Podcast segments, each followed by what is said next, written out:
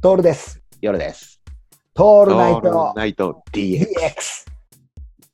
あの、それで言っちゃうとさ、うん、最近さ、あの、すごい好きになった人がいて、うん、死んじゃった人なんだけど、うん、す、墨で絵を描く、墨絵画家。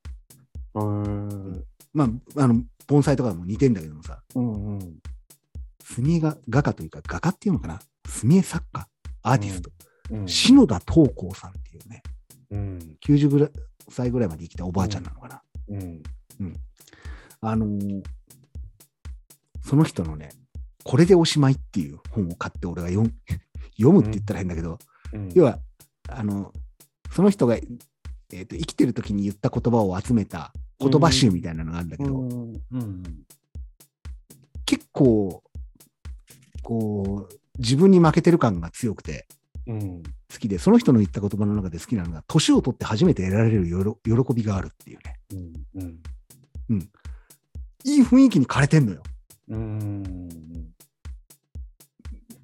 こう、とかくさ、早く手に入れるとかさ、うん、セレブとかっていう言葉に代表されるようなさ、はいはいはい。生き方ってあるあるじゃないですか。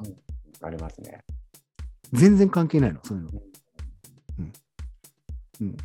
不完全で孤独だからこうなった、みたいなことをきちんと言うんだよね。うん、うん、多分ここなんじゃないのさう。ん、うん、そうだね。うん。ならざるを得ない人の定義って。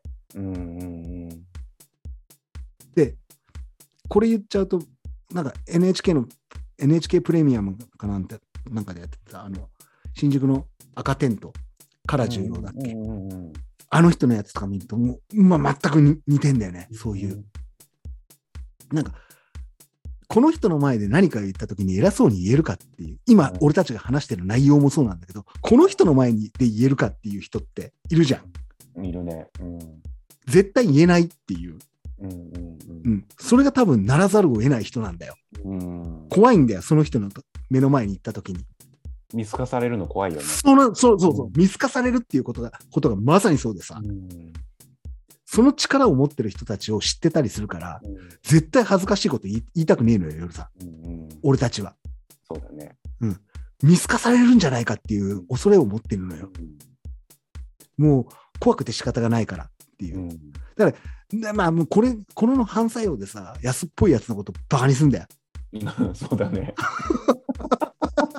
これじゃないこれだね。うんうんなんとなく決着がついてくるのがさ、そのうん広告の話もそうなんだけど、うんなんでそんなダメ出しにダメ出しとかにしちゃうかっていうとさ、うん俺たちのこと見透かせしてくる、もっとすげえ巨大な何かがいるんだよ。